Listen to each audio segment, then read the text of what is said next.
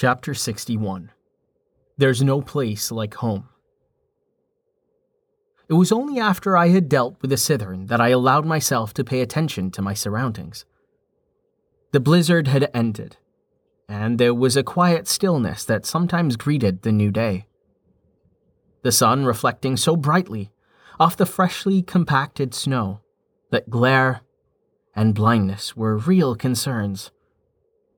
Earth was a beautiful world, and winter enhanced that beauty, the snow blanketing everything in a pristine newness, a fresh and unspoiled vista of possibilities, each snowflake proof of the wonders and innovations of nature.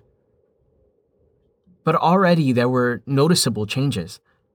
From the system integration, traffic was stopped, cars abandoned as people had been transported to tutorial and lower level zones. Nature was already reclaiming what man had so industriously built, reclaiming what had been lost. Even in winter, the changes to land and buildings were obvious plastics, rubber, garbage. The flotsam and detritus of modern life was decomposing at an accelerated rate.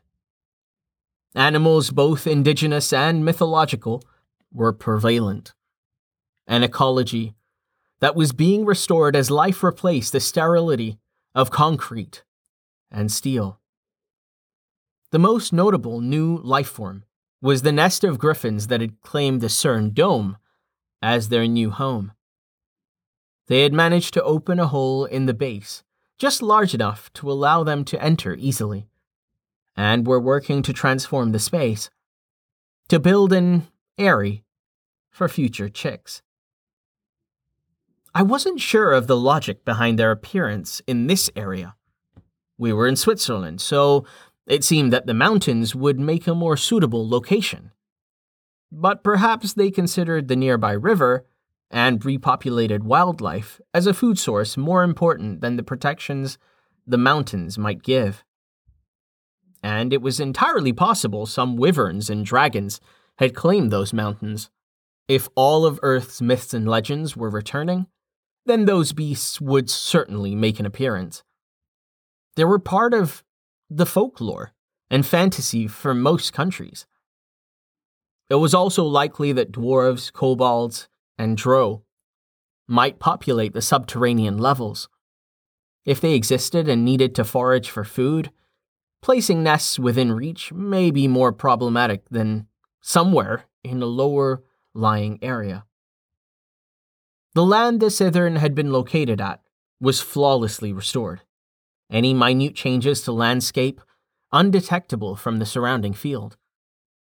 There had been subtle changes hidden by glamour and illusion when the Cithern was active and in place, but everything had been wiped clean.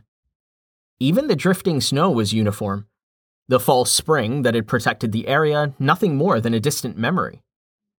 It's time, the Duchess reminded me, rousing me from my reflections. Deliberately, I focused on her and her people, turning my back, literally, on the world that was like the fallen snow, fresh and filled with magic and possibilities. I agree, I said, harnessing will, intent, and word. Portal, Summer Lands, I intoned. The activation and creation of the portal much easier this time than when I had attempted it from within the CERN dungeon. There was none of the inflexibility or rigidness, as realities fought to link. No clashing of dimensional magics, as each location fought for dominance. The dungeon had been closed, and it not only made opening the portal much easier, but the resulting structure was that much sturdier. I haven't visited the other side, I informed Duchess Wayne. So I'm not sure what will greet us. You should go through first. If there is something dangerous on the other side, you have the best chance of defeating it and protecting the others until I come through. Nodding her head in agreement, Duchess Wayne stepped into the portal authoritatively. Unafraid, and certain that she would be fine. She was a power. And without the threat and blackmail those holding her daughter had used, to restrain that power, she would have leveled Hagen's land and Kel's fief. Her people followed quickly, their absolute devotion and faith in the Duchess obvious, as they too harbored no fear or hesitation. Once the final knocker had entered the portal, Aspen and Pine moved to follow. They paused at the threshold, turning for one final glimpse at the world that had been the place for their birth. Bowing their heads in benediction, they released a blessing on the small field that had been home to the Cithern. This land had not been claimed by the sea, but their blessing would endure. It expanded until it included the Griffin Eyrie, restoring spring to winter. The snow melting, becoming rivulets of fresh water that filled a small pool. Flowers and fruit bushes, bursting into full bloom and heavy with ripened fruit. They created a close replica to the Cithern field, an almost exact replica of the place where their race had been created. A final footprint, a lasting testament to the power of creation that had been the epicenter. The place that had ushered in the New World Order and system paradigm. World announcement. The Cernunnos have created and gifted the world the first landmark. The Nexus of Creation has been named. Landmark protections have been activated. Griffin Eyrie, identified as the Nexus of Creation Landmark Guardian. Examining what it was they had wrought, the Cernunnos seemed satisfied. I wondered if they regretted that they would have so little time with the world that birthed them. It was impossible to tell. Once they had left their gift for the people of Earth, they didn't allow hesitation or reluctance to affect their decision to enter the portal. Once their benediction and gift had been accepted by System, they stepped forward with a certitude that belied any unwillingness. As for me, I had already severed my ties with Earth, the changes that had been made to heal the chasm of my soul the integration of Carad's memories had already begun to subsume my own old life. That life, those memories were quickly fading, and any emotional lingering investment I might have in the people or the planet were fading along with those memories. There was no more grief, no sense of loss of purpose. This world would fade, becoming nothing more than vague dreams, occasional reminders until those too faded. My duty was done. I stepped through the portal into the Summerlands, closing the portal to Earth behind me. Forever. Transitioning between realms made no logical sense. But then magic wasn't based on logic. But there did seem to be rules, universal laws that even this type of travel adhered to. The me that took that step into the unknown that traversed wormholes or dimensional rifts or magic gates. Whatever the reality behind the portals was, that person was destroyed, rendered into the composite molecules and atoms that made me, me. And as my body was torn into its constituent parts, the final changes were made to my memories. I would remember Danu, Belaros, Cryonax, and System.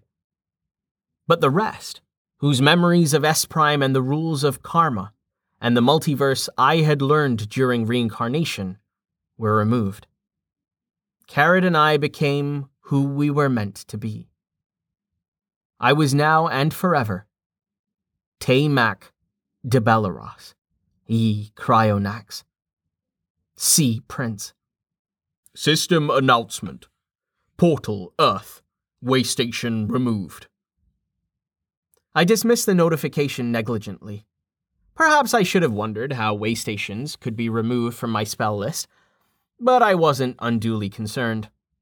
The portal to Talum remained, and that was all that I cared about. I wanted to return and begin. It was time to build and claim a home.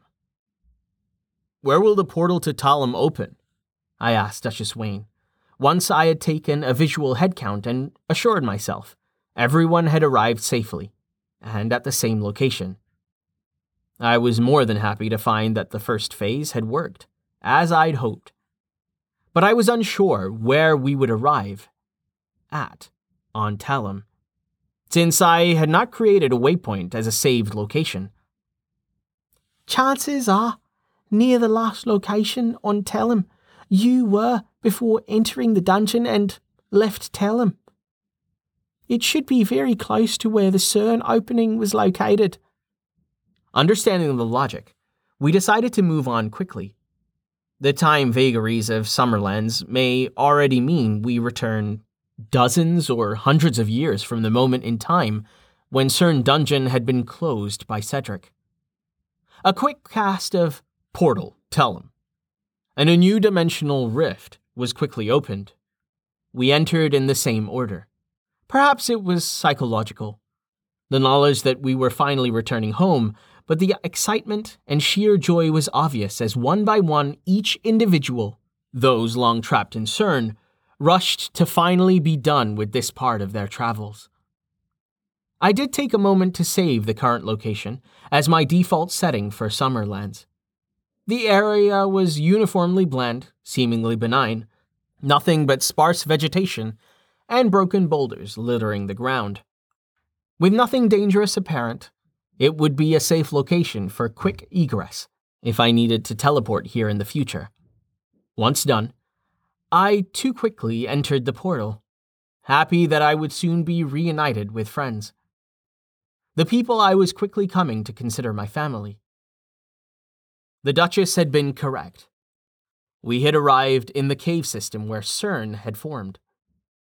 I had barely got a moment to get my bearings before I was overwhelmed with system messages. Quest complete. Save the Duchess and her people. Quest complete. Solve the mystery behind system virus infection. Quest complete. Destroy the God particle emissions. Quest complete. Save two worlds. Quest complete. Bring Danu's children to Talum. Hidden quest complete. Refuse to claim Earth and honor oaths given. Hidden quest complete. System integration of Earth. Level up, level up, level up, level up, level up, level up, level up, level up, rank up, rank, king, level up, level up, level up.